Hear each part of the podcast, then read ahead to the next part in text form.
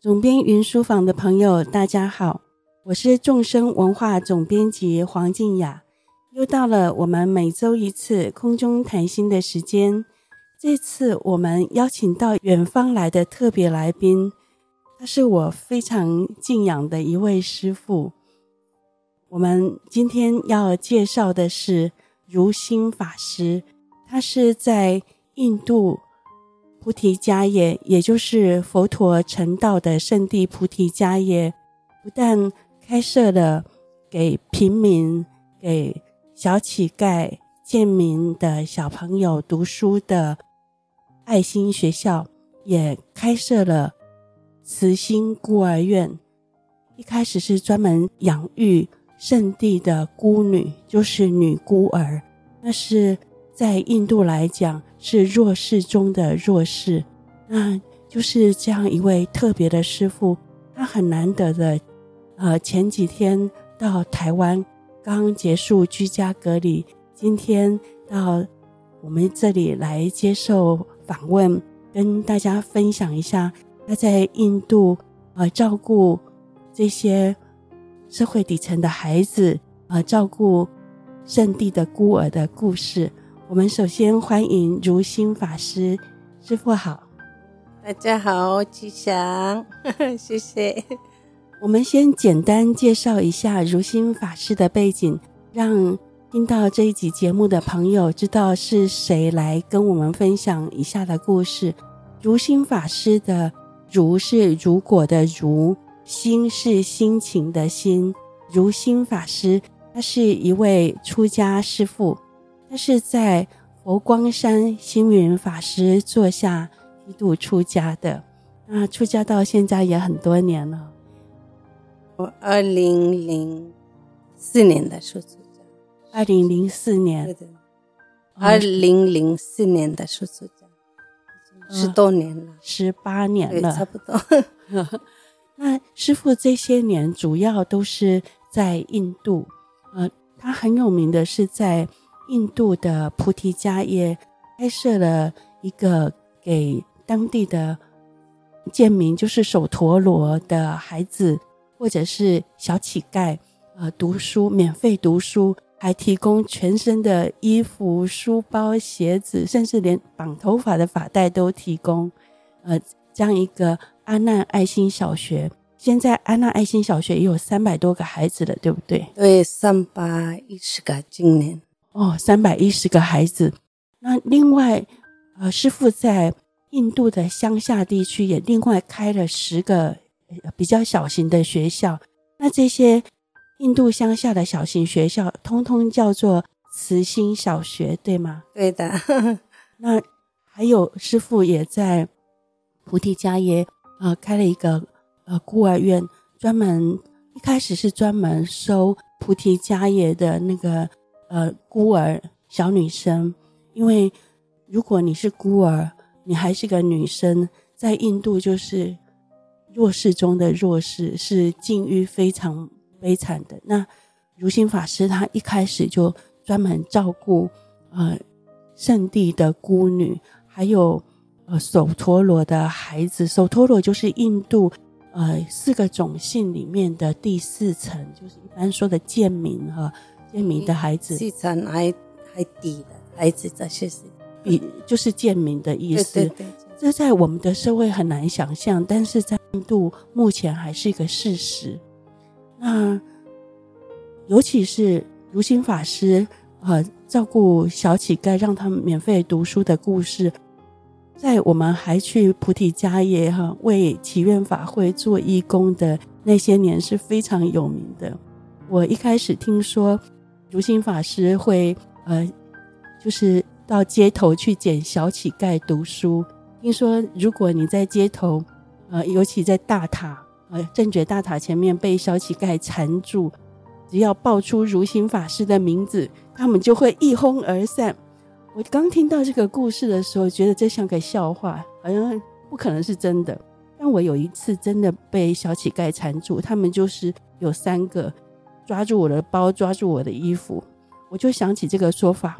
我真的对他们说：“如心法师。”他们的反应是愣了一下，看了我一眼，真的跑掉了。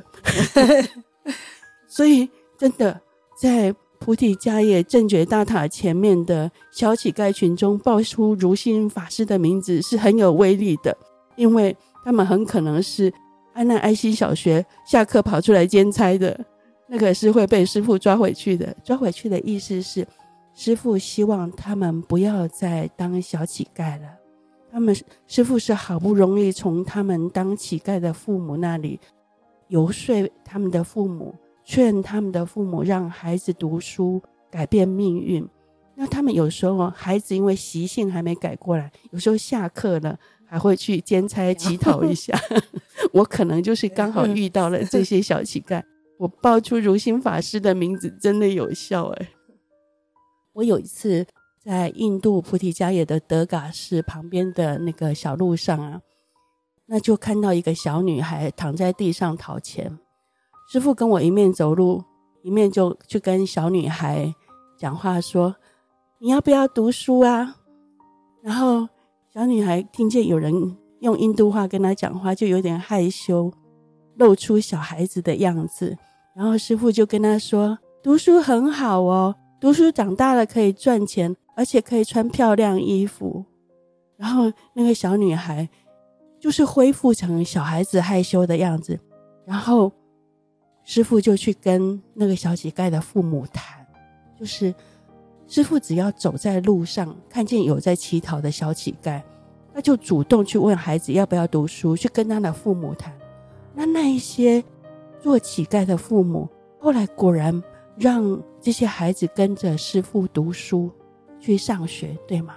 对，对。那所以，对于改变菩提迦耶一代小乞丐的命运。我觉得师傅对我来讲就是一位不可思议的人。我们一天到晚说哎练习慈悲心，但是师父对我来讲就是行持慈悲心，而不是练习慈悲心。他是实地去做的。那所以我们今天就来请师父跟我们分享他在菩提迦叶以及在印度乡下开设平民学校，然后照顾孤儿的故事。那首先一开始，我想请问师父，您当初的因缘跟发心是是什么？为什么会想要去呃创立给贱民小孩还有小乞丐的爱心学校？还有怎么样开始在圣地去收养这些孤儿，成立慈心孤儿院？当初的因缘跟发心动机是什么？大家好，吉祥，我是如心，是如心，是我当初二零一三年的时候第一次去菩提迦叶嘛，去了之后看到满地都是那个小乞丐，大概抱着孩子那个喝母奶的盒子，孩子到十几岁的孩子都在当乞丐。我就当下吓到了，我说怎么会这样子？那么多当人当当那么多孩子当乞丐了，然后我就去菩提树下嘛，我就在那边哭，我也不知道为什么哭，我就想怎么办呢？他们一直当乞丐，我觉得他们挺可怜嘛，他们爸爸妈妈也当孩嗯乞丐，孩子也当乞丐，以后那个孩子的孩子也是会当乞丐嘛，然后我就发愿，我说希望我在这里呢。教他们教课或者要做什么，为他们不要让他们当乞丐。就这样子回来，回来之后，这个是学校的事情啊。那个时候没有开孤儿院，然后我就二零嗯嗯二零一四年开始那个安南爱心小学那边那边嘛，本来那个又是有小学的，还没有哦。几个孩子，然后没有人发薪水，有两个女的老师，然后他们没有发薪水给他们，然后就是很那个破烂的一个学校了，然后他们的那个水电都是被政府切掉了，因为没办法付电费嘛。看了，然后我们地面的时候也没办法付得起电费啊，就请那两个老师慢慢教，然后我自己是去教课嘛。一四年的时候，那个是一四年的时候教课的时候，我们就给孩子们每天几块饼干啊，一两块饼干，还有一杯牛奶，给他们让孩子们慢慢进来进来学校。然后刚好二零一五年的时候，我去祈愿法会啊，祈愿法会的时候，我们不是有开一个素食馆吗？那边我跟妙容师他们说，我想弄那个学校，如意是说那个学校没有人来管这个，我们要不要管？我们要不要教课？怎么办？我说。怎么办？没有钱呐、啊，要看那个学校。我说我没有钱，那个是很大笔钱，因为他十多年的那个电费都没有付，二十九几万卢比，二十五万卢比嘛，那个很大笔钱对我们来说。我说老师也没有，学生几个，然后最主要是老师要有老师要付薪水嘛。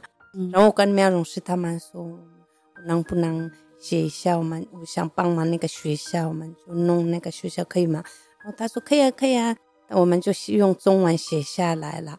我说这个箱子是我们想帮助那些孩子们啊上学，然后大家有有心人可以扶持，谢谢。我就这样子用，我们就那个纸箱子，我们就贴上去了，放在那边，然后放一个白板还是黑板忘记了，写在墙那边，放在墙上，我们就写上去了。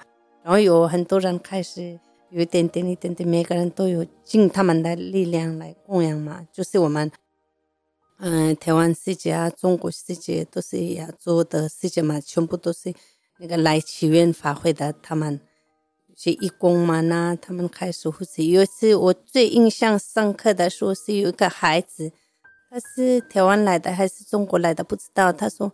师傅，我有这个铜板可以给吗？他就拿了一个硬币，呃，一块的硬币，等于不到台币不到半块嘛。我说我很感动，他我问我，他说能不能这个钱给那个孩子们读书？我就可以啊，可以啊。我说非常感谢你，谢谢。我就把我叫他把铜板放进去那个箱子。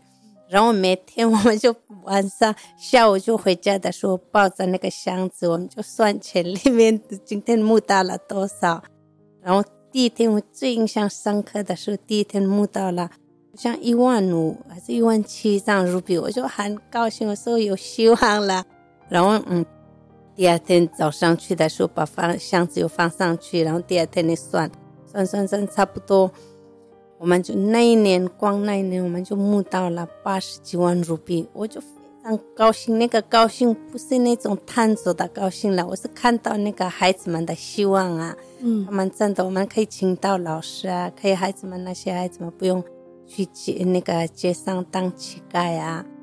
我就第一个我叫那个那个如意的哥哥他们，然后说我们讨论，我说我们想看那个学校啊，可以吗？他说。想开那个学校，重新弄起来。他说可以啊，可是我们电费没办法付。我说你明天去问那个电费多少不？他说二十五万。我当下就吓到了，二十五万。我说好啦，有啦，现在有钱，这个付过去。我叫他能不能便宜一点，请那个政府能不能便宜一点？他说不行，我们就二十五万啊，卢币付掉了嘛，付了，我就还有剩五十几万。然后我说那个老师，那女的那个老师说，我们八个九个月都没有付薪水，他们只有八百卢比啊，等于台币两三百块台币嘛，一个月。现在讲的对，我说这样还八九个月没付哦。他说他要离开，不然我说好啦，那个你八九八九个月的薪水我们付，我就付了，因为为了他们撑下来嘛，付了付了之后我们就讨论现在怎么办，我们就垫那些修理啊。那些电风扇全部修理又花掉了八万多卢比，然后还剩四十多万。然后我说，我们再请两个老师好不好？他们说 OK，我们再请两个老师。然后他说那学生，我说学生没问题，我会来的。我就我们就开始给牛奶跟饼干和我们吃嘛。他说慢慢慢慢来了。第一年的时候，光学校学生差不多一百多个就来了，一两百个，一百好像一百五十万了。一一五年的时候那个谁。来了，然后第二年的时候两百多，然后现在是有三百一十个那个学校，然后中华寺那些旁边呢，完全现在看不到乞丐，我就很欢喜了。虽然当初有有点有些有点受到有点困难嘛，可是我觉得我现在看到那个现在有学生可以上课啊，可以读书完整的学校啊，我就很欢喜了。然后孤儿院的部分呢，我是想了，因为不像我们拉达克在菩提家也是那个女孩子的那个，她的那个身份很低，那个女孩子那些女的只能家里煮饭啊。好像专门煮饭、扫地、拖地，就是专门好像像家里的佣人一样了。我看到的那个眼前的，然后我就看是那些孤儿的那些孩子，没有爸爸妈妈，那怎么办呢？那没办法，他们读书是放一边了，我读书是完全不能读书。连从家里都不能出去，我们只能在家里面一直工作工作，而且有些很多是是虐待的。然后我就发愿，我在收养几个孩子们嘛，我也没有想到现在有三十几个，我没有当初没有想到收养那么多，我当初就收养了几个乞丐，乞丐就是路边的那个，嗯、呃，他那些。孩子的爸爸妈妈是残障或者眼睛看不到，反正都是完全自己没办法自理的那种。我说，那如果这些爸爸妈妈残障以后他们没有了，孩子们怎么办？因为那些爸爸妈妈把孩子们带着在路边当乞丐，当乞丐呢，我就问那些妈妈能不能把孩子交给我，我就给他们教育，他们就很欢喜。很欢喜，因为第一年的时候我也不敢说很多，那个时候钱也没有，反正我也没想到要说很多嘛，我就说了五六个孩子，然后慢慢大家知道我们在收养孩子，连有爸爸妈妈的孩子都送过来我们这边。我说我不要收，因为我说我没有钱，那么多钱我没有。如果你要孩子读书的话，你要给上学就可以去我们那，现在有很多好几个学那个学校嘛。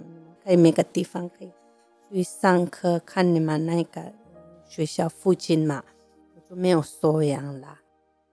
有些那个残障的爸爸妈妈的话，那些孩子们说，我就这样子了，就很简单想法。谢谢师傅。大家听到如心法师讲话有一点口音哦，因为其实如心法师是个老外，他是拉达克人。那对很多人可能连拉达克在哪里都不清楚。拉达克是在印度的北部，对吗？算是印度的特别行政区。它是在啊、呃、喜马拉雅山上，海拔三千五百公尺以上，就是一个半年积雪的地方。但是那里是一个人称小西藏，也算是一个世外桃源一样的地方。那如心法师他是拉达克人。所以他如心法师他是多声带，会很多种语言，会呃中文、英文、印度话、藏文、拉达克话，数不完的。那如心法师刚刚讲的，呃，这一切故事的开始可以推到二零一三年的法院，跟二零一四年在祈愿法会的那个纸箱，那个那个画面我印象还很深刻。那个时候就是在呃德嘎寺旁边哈，祈愿法会的那个会场前面，化育在那个稻田里面哈，竹竿搭一搭就搭了一个帐篷，在里面卖书跟卖一点呃素食呃给法友呃吃素的人方便，然后也有人在那里摆一个呃好像卖咖啡的地方，就是卖那个手冲咖啡。那那时候师傅就在那个手冲咖啡的旁边放了一个纸箱，就是护持爱心小学。原来一切都是从那里开始。我还记得黄昏没有灯的时候，然后有下课的法友，有些人会去那个纸箱投钱，这就是一切故事的来源哈。然后就发展到今天，有十一个小学，有。呃，一个孤儿院有三十几个孩子，呃，这一切真的很不容易哦。那我想请问师父，经过这三年的疫情，全世界都很不容易。那我们从国际新闻上面也会发觉，有一阵子印度的疫情也很呃很艰困，然后有时候有一阵子，印度政府规定大家不可以外出啊，不能出去工作，就是待在家里，避免疫情蔓延。那是不是学校跟孤儿院有受到影响？你怎么处置呢？影响还是有受到影响啦，可是我们最主要不能影响我们的心情嘛，对不对？然后那个时候最严重的时候，在印度疫情是二零。二零年的时候，那个说是很恐怖。然后我们是孩子们，你不能上课嘛，孤儿院的孩子们都不能出去上课，在菩提迦耶里面都不能教学。在乡下是有时候有刚开始的时候没办法教课了，过了一两个月之后，我们还是有上课。偷偷的上课了，然后那个孤儿院的孩子是我们是那个时候疫情的时候是很忙的，因为要发粮食给那些贫困的人嘛，因为他们受到很大的对他们来说很大的影响，因为他们那些贫穷的人，所以所投入的那些爸爸，他们家里的男孩子、男人全部都去啊。外出工作，例如是在有些在德里啊、孟买啊、加尔各答呀，反正在大城市里面工作嘛，他们全部都回来了，因为不能工作，我们就给他们发米啊、发豆子啊、面粉什么。所以我跟孩子们，我们下午每天都是在包那些米啊什么的，有时候。一天要包两三百饭，有时候要七百饭。如果有时候我们来不及，自己孩子们跟我们几个法师还有义工来不及包的，我们请一些男的来包。因为我们隔天每天隔天早上三四点就要起来去发粮食。还有一阵子那个最严重，二零二零年的时候夏天的时候，我们还有去发那个。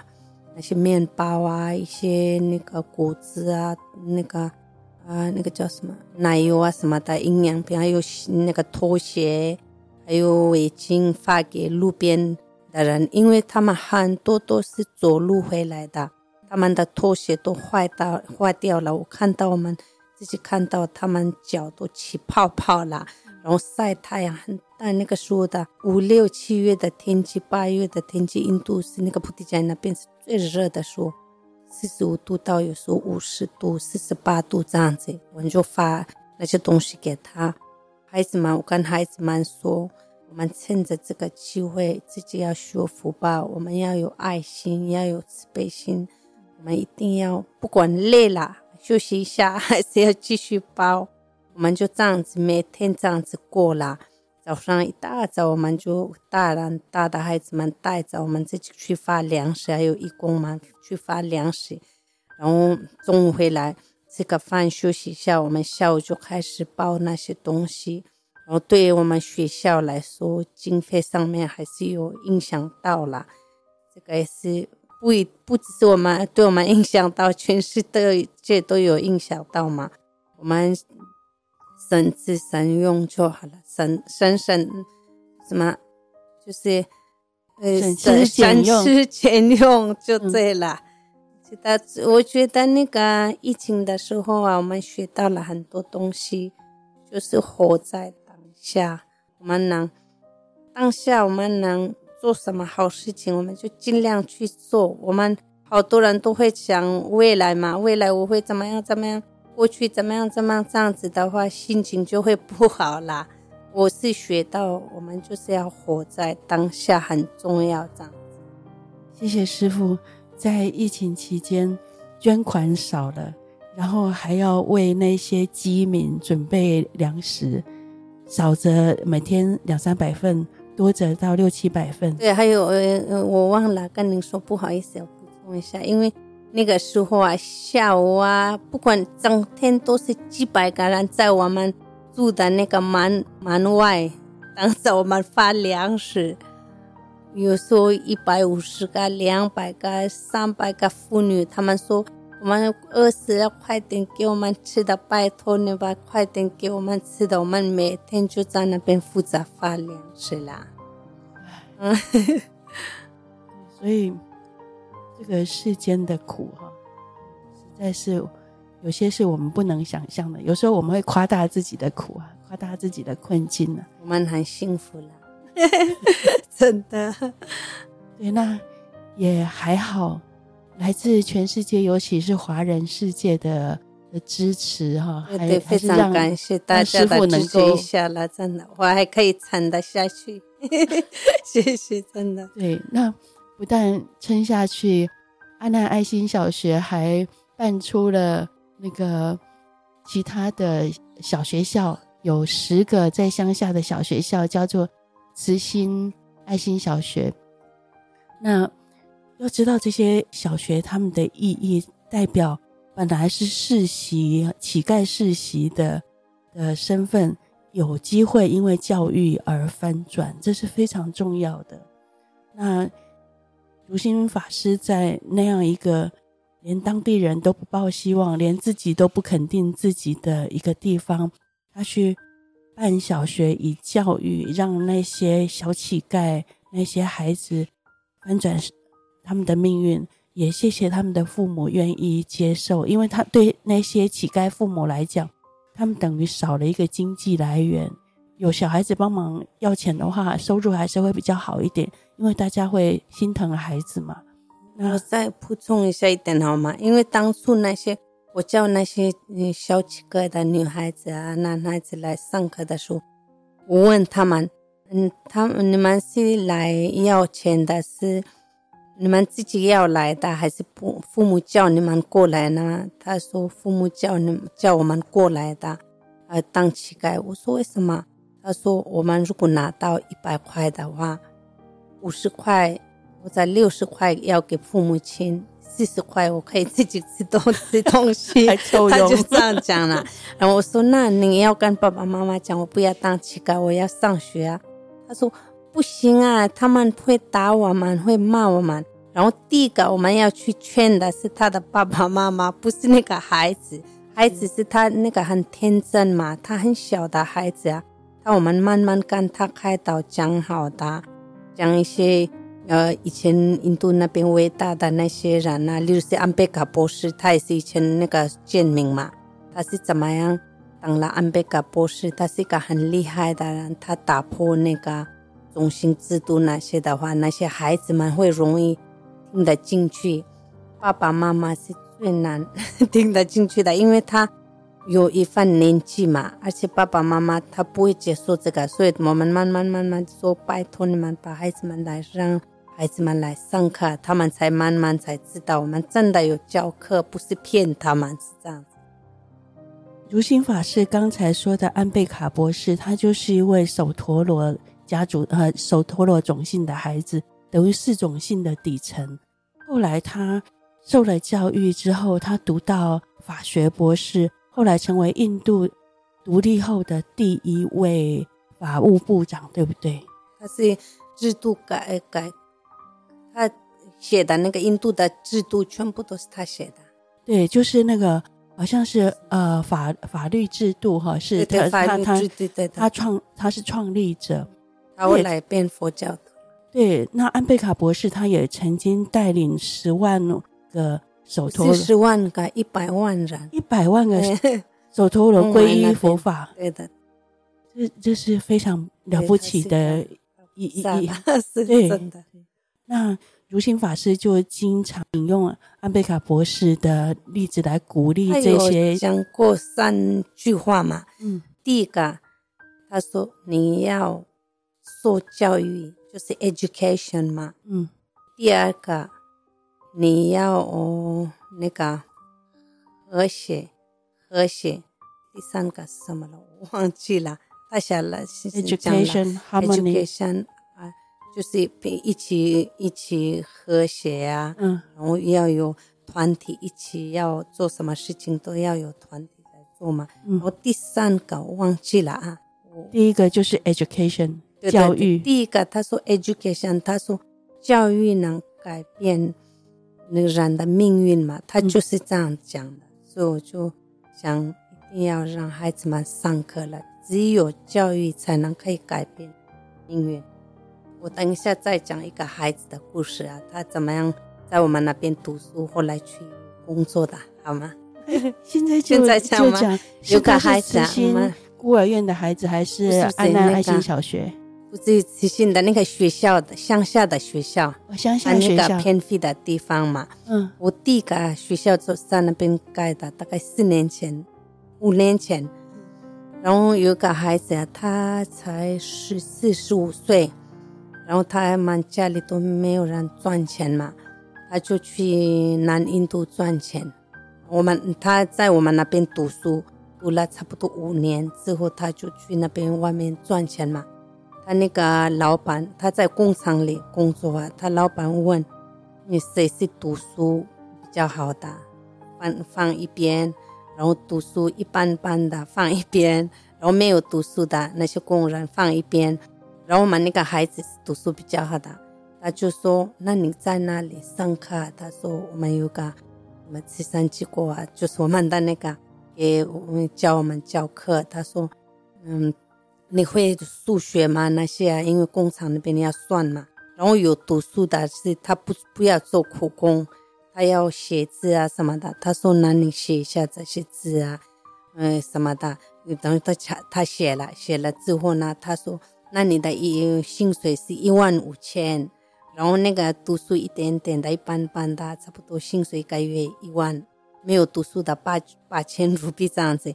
他就有一天我们在开会的时候，在家长开会的时候，他自己起来跟我们分享。他说读书很重要。我说我问他为什么读书很重要？你觉得呢？他说我去出去工作之后，我才知道我的薪水是一万五千。他说我也没有读很厉害了，我也没有读博士什么什么。可是我们是读书是为了要填饱肚子嘛，因为我们是索托拉的孩子。我家里是没有钱的，他们都是住在那种像茅棚的那种水泥巴的那个家里嘛，所以乡下的大部分都是住在泥巴那个茅棚里面。他然后那个工厂的那个老板说：“你再去读两年好吗？回来我再给你两万五千，我再两万卢比。”然后他再回来了，我说：“我教他，那你数学读多一点，我叫那个老师教他数学。”他们自己发现了，才把孩。本来那些乡下的人呢，不重视这个教育嘛。他说无所谓啊，反正我们都是当工人啊，要做砖块的啊，要洗厕所什么的，都是做苦工的。我说不是这样子，我说你们听一下这个孩子的故事，你们就知道。他们就说，对，我现在孩子们每天要上课，而且那些孩子乡下的孩子，不只是他上课。他早上上课，然后白天或者下午，他就去田里面割草啊、割稻米啊。因为他们是那个那些田是有那那个高级的人嘛，他那个田是给人家做一半一半的，或者一天给五公斤的米给那个割那个工作的人员，就是索托罗的那些人，一个人一公五公斤的米，还有一百二十多块卢比。这样子，然后他我说，那你们为什么去工作啊？你要上学啊？他说上课，所以我们一大早六点多都要上课，因为白天他们要去工作，然后下午要去工作。他说，师傅，如果我们不上课的话，我们没办不不不工作的话，我们没得吃，因为他不是一一整年的工作嘛。他是几个月的，几个月的这样子呀，一个月啊，得到季、收获季，对对对，一个月啊，两个月这样子。他说我们这个数目没有割嘛，割的话我们没有米吃，不好我们就改变了那个上课的时间。刚才师傅讲讲了好几次的手陀螺哈，可能第一次听的朋友会不知道这是什么，虽然。啊，师傅有点担心，呃，说太多的种姓制度，可能 好像印度政府听到会不开心。但是其实每个社会都有每个社会它的问题。那印度社会的问题之一就是种姓制度，虽然法律规定说不可以歧视，但是事实上民间却有很壁垒分明的种种姓制度的心理或现实的反理。那种姓制度里面，呃。主要是分成了四个：婆罗门、刹帝利、吠舍跟首陀罗。婆罗门是呃，就是一般是印度教的呃，就是宗教人士，呃，祭祭师之类的宗教人士。然后刹帝利是贵族，以前就是呃王室的人才是刹帝利，但是现在刹帝利比较少了，但还是还是有啊。那吠舍就是一般的中产阶级，那首陀罗呢，就是呃从事劳动工作的贱民。听说还有一种叫做不可接触者，不可接触，我们就是不可接接触者的孩子，我们的孩子们，不可接触者的孩子，那个不可接触者在印度哈、哦，多么被歧视，大家很难想象。就是大家认为说，跟他是眼神都不可以接触，然后也不可以一起吃饭。我们一个孩子的。对，然后甚至如果不可接触者煮的饭，一般人是不可以吃的，感觉会被污染。吃。对，那像这样的人，感觉那个卑贱就是一种世袭。但是有一件事情可以改变这个命运，就是教育。那如心师就在印度做这个事情。现在你看，现在多久？八年了，八年下来，其实已经。有一些孩子不但毕业了，还做事了，拿到不错的薪水，然后还可以现身说法，告诉别的孩子说，受教育真的很重要。师傅，您刚刚说想要说什么故事？我那个了，有一次我们那个就是你说不可接触的那些孩子嘛，嗯、那个是他们说陀罗还有分很多种说陀罗，三四种嘛，五种好像。然后有一个是最低级的，他们是像像那种。洗厕所的啊，然后当乞丐啊，到处去，就是像那种那个游牧民族嘛。他他拿到那里拿到饭菜就住那边，就是那种。然后有一次我们疫情的时候去发米的时候啊，我发现那边有一群人，大概有六六七十户人家嘛，住在帐篷里面。然后我就去发米，他们我说他们是谁啊？他们为什么住在帐篷里？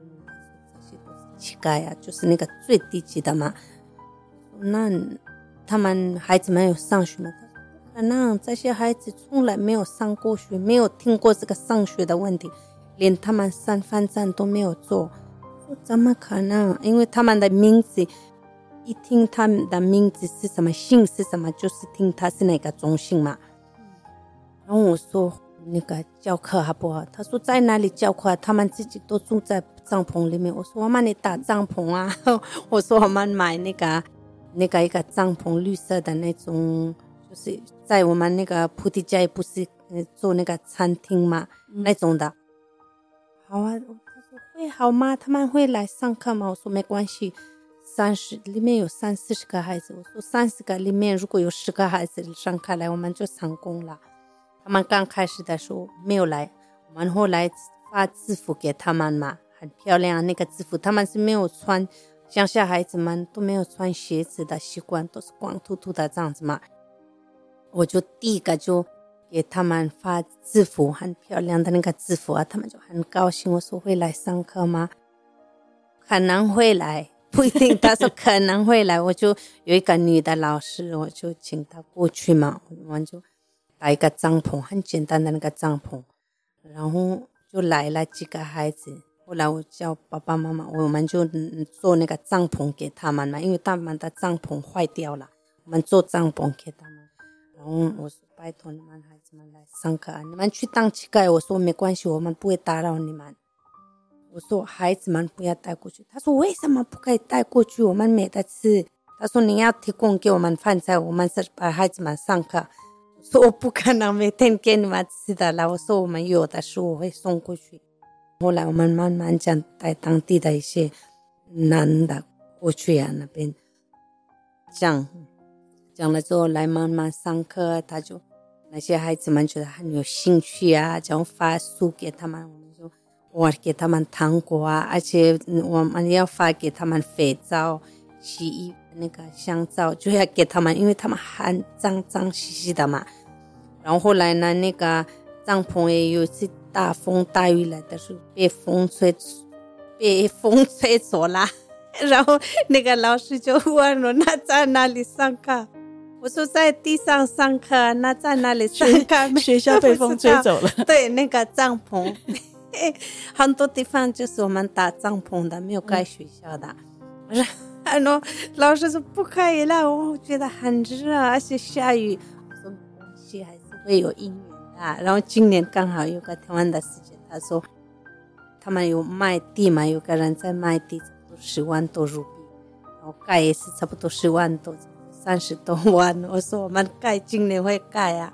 然后那些老师，那个那些学生很聪明，大的学生十四岁、十三岁就结婚了。我说没关系啊，结婚你来上课啊，没关系，你结完了就结完了，他们就很高兴。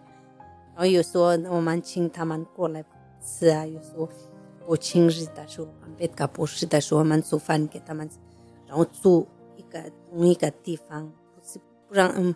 因为他们是要分开住的，嗯，他坐地上是分开坐。有一次，因为我们是那个要有政府学校的证书嘛，嗯，所以我们偶尔还是要去政府学校那边上课，不然我们没有证书给他们呢。因为然后有一天我们去写他们的名字嘛，我叫一个义工写他们的名字，偶尔去上政府那边，嗯，写一下，然后他们那边政府那边会给吃的免费。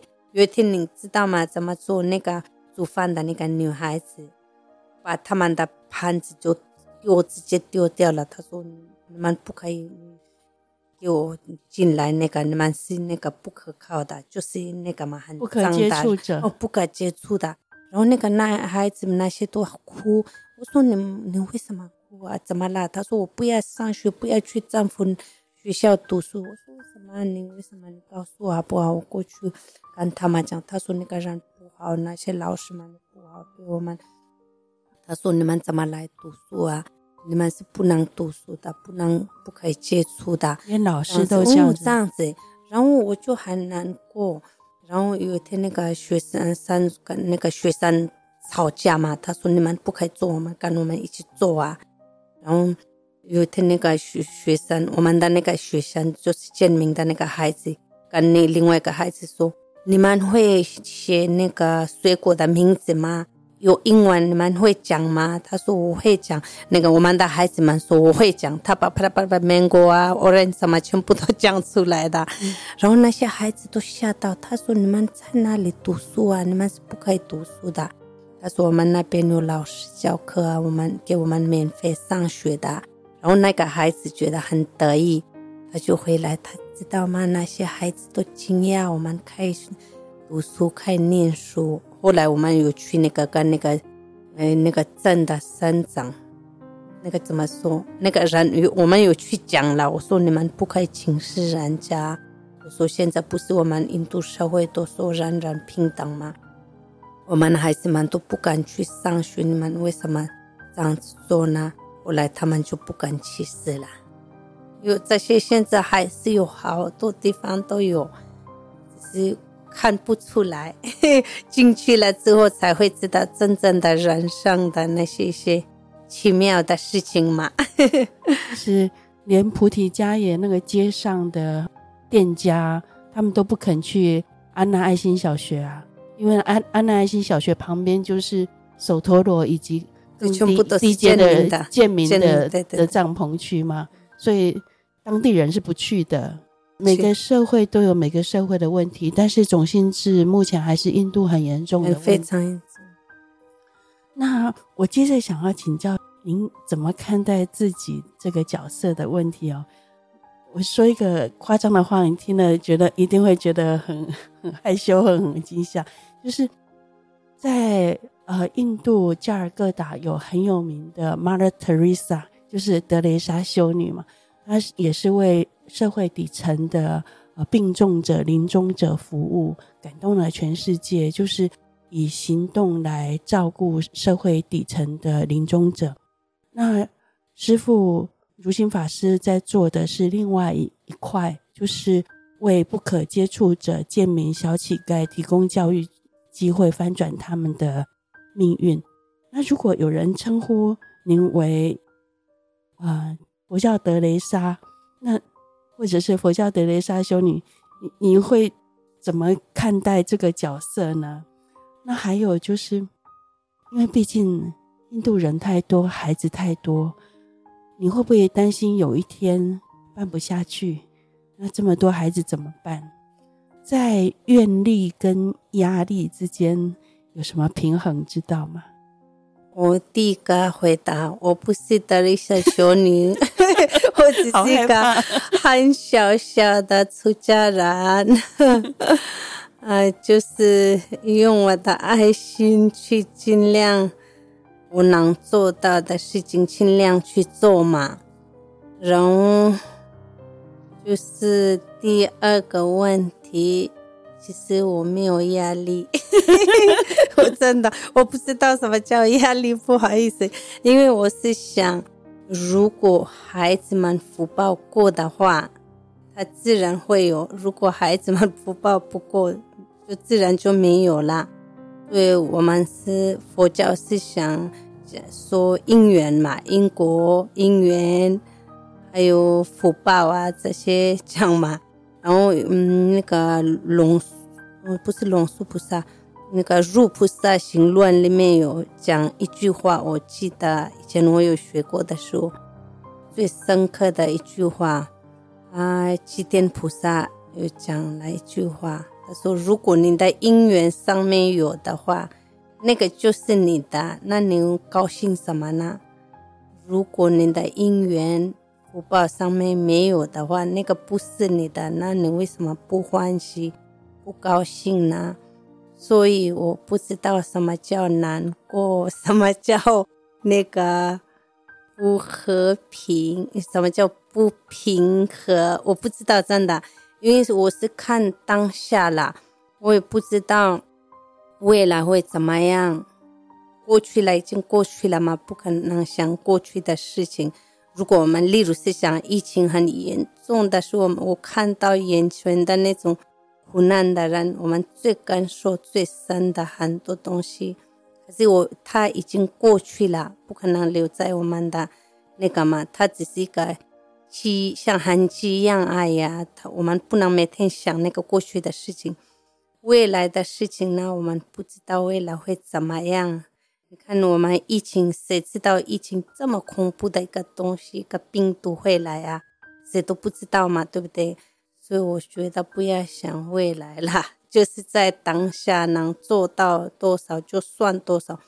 有一天撑不下去就算了啦，就这样子，能做就做。就是我真的非常感谢大家，又是台湾来的。师师姐们、师兄们、大菩萨们、师父们，还有中国啊，反正最主要的，我们帮助的都是护士的，都是华人。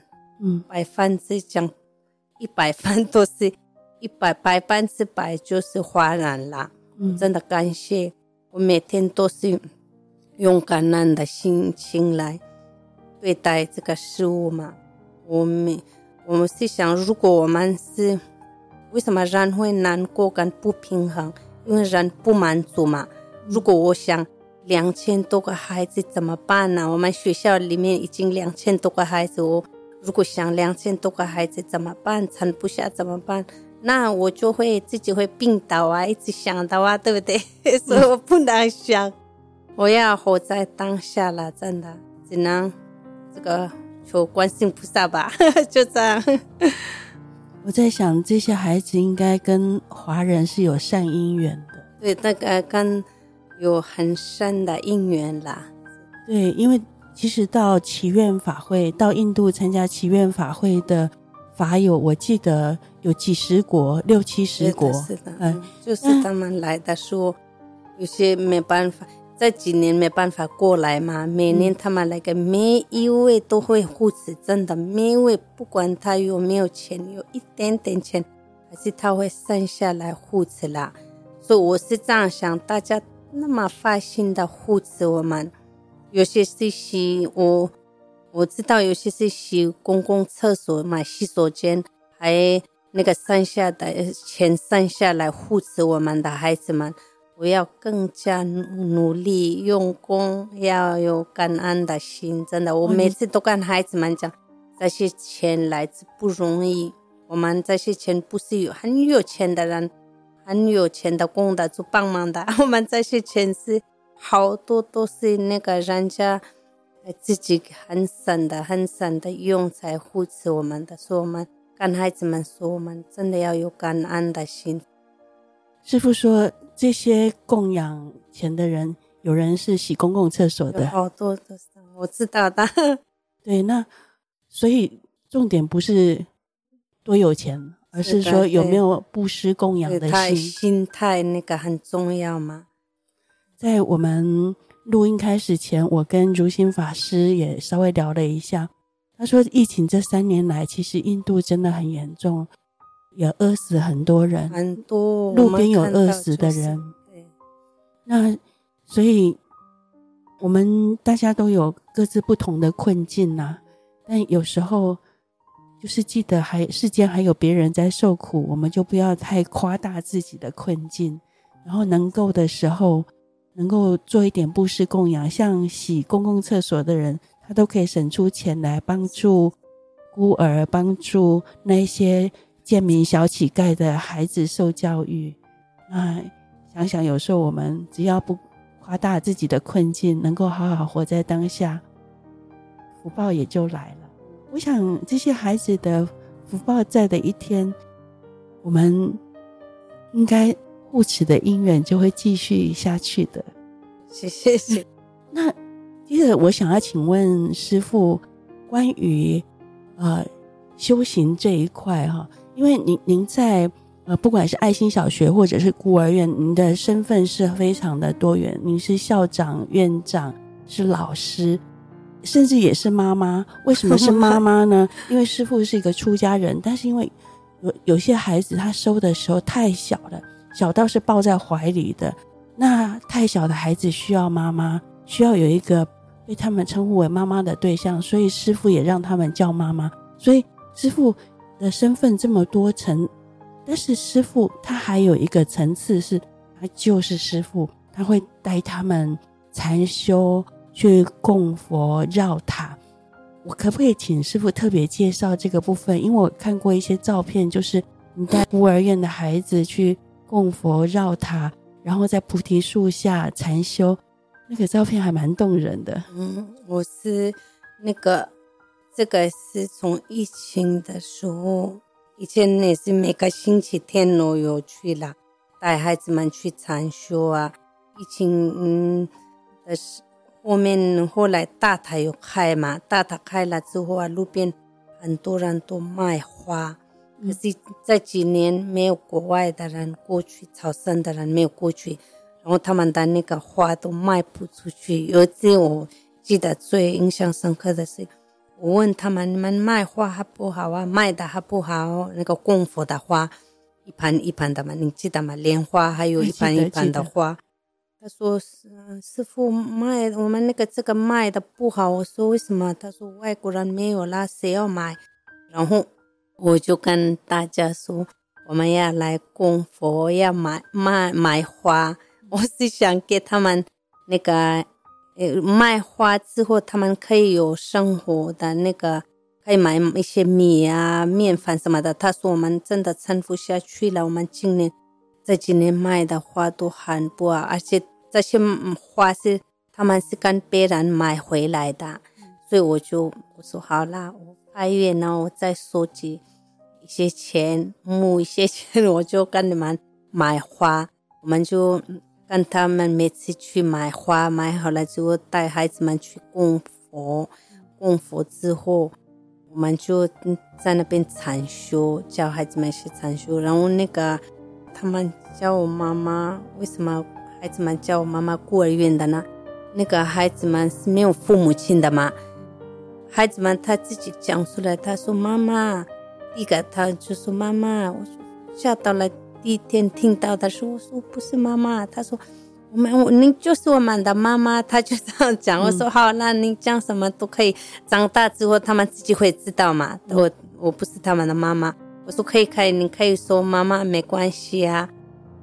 然后我是想了，我们我是个很平淡的、很简单的一个出家人嘛。说不管人家讲什么，我就要接受。有些是说老师，有些老师都跟我说妈妈，然后学校的孩子们全部都说妈妈。我说好了，你们讲什么都可以。我说老师们不要讲妈妈，我说至少讲法师或者那个师傅都可以。我说这样子吧，反正对我来说没有影响了，他们讲什么都可以，不要讲小九就可以了。对对，就是说这个只是个名称而已嘛，对不对？对我来说没什么影响。然后我带孩子们禅修的时候啊，我就教他们第一个我叫数息观，就是吸气嘛。现在讲嘛，这个就是呼吸禅修，呼吸禅修对，呼吸呼吸观。我说跟孩子们说要看好自己的心那个气。进来的、出去的在哪里？你们看好。然后还有另外一个比较大的女孩子们，我说我叫他们心要满足嘛。我说看到这个世界，我们遇到那么大的灾难，我们要心里要满足。我们是很幸福的人，我们至少还有的吃，有的住。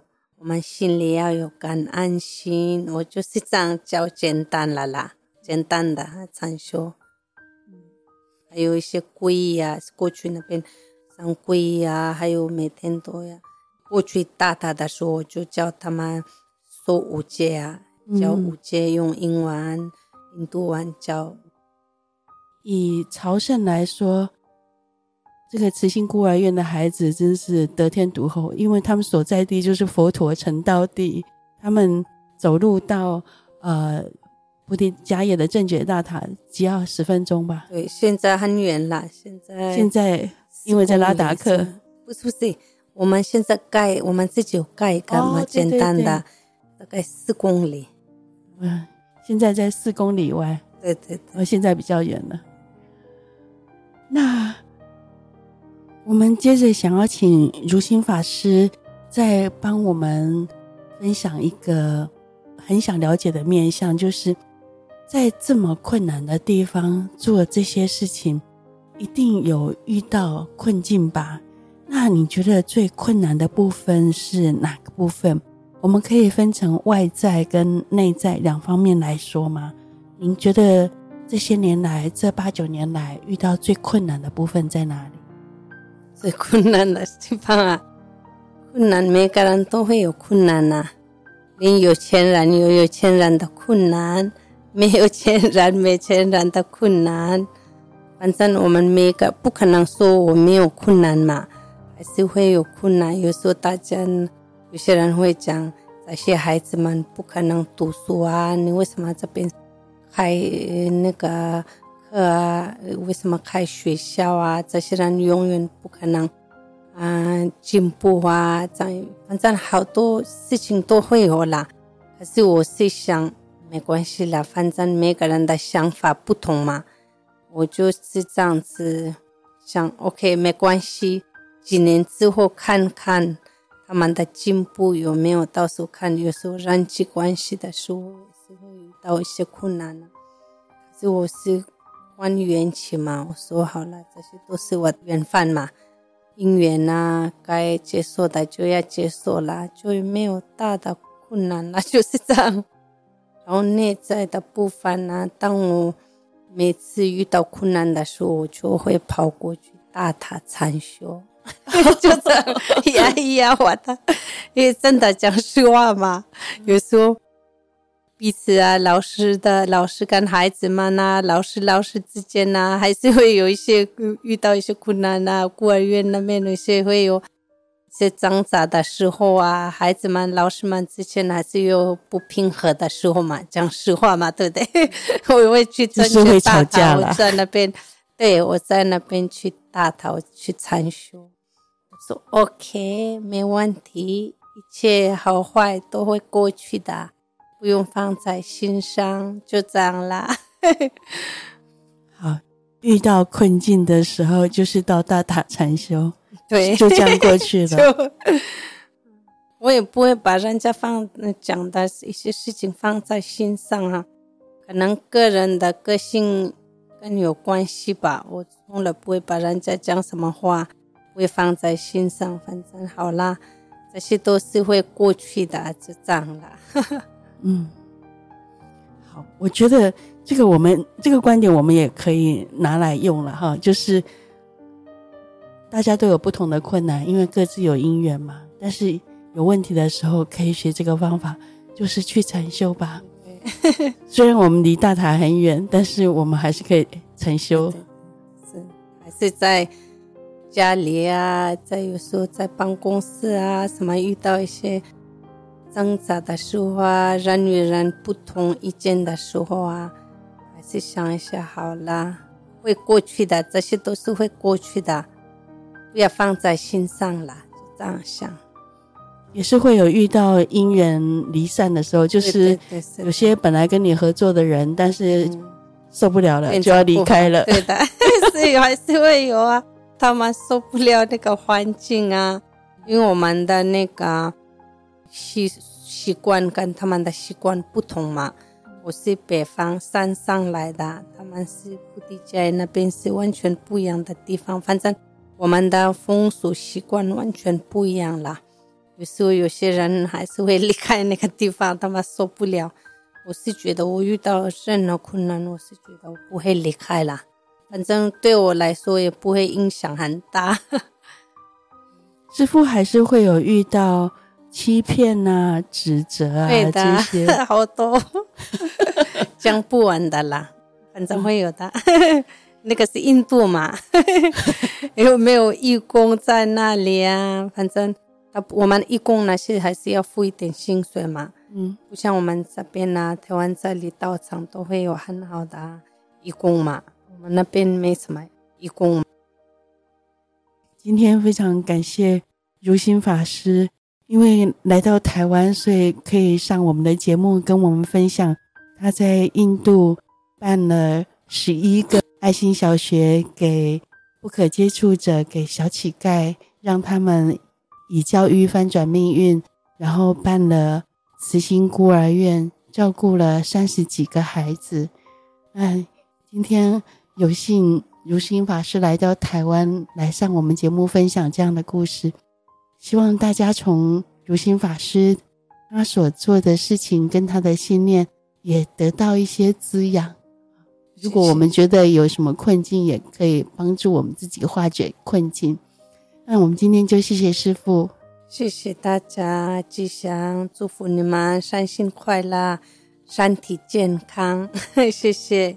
那最后我们还是依惯例，请师傅带一个小禅修好吗？哦，好，就以师傅带孩子们禅修的方式，师傅来带大家，因为我们的朋友里面也有人是初学者，这样也正正好。嗯，好。我带孩子们禅修，最主要是第一个是我是教大家数习惯了，那个吸进去嘛，我算那个二十一次的，一吸进去，啊吐出来，三吸进去，四吐出来，这样子要关。那个要数二十一次，然后重复、重复、重复数。这个是最简单、最基本的嘛。然后第二个是，我们要心要满足。当下阐述的时候，是跟大家孩子们讲，那些都是孩子们嘛。我们孩子们三岁到十三岁都有，教孩子们心里要满足啊，还有心里要有感恩心。然后最主要，我们看好我们的这颗心。在不在？有没有？不管想不好的、好的，当下的心很重要了。所以，当不好的想的话，不善的方面想的话，我们赶快把心收拾好，再吸气、呼气，就这样。谢谢大家，简单了。阿弥陀佛，吉祥。谢谢如心法师，那我们今天分享就到这里。放下放松，让心休息，找回最好的自己。总编云书房，我们下周见。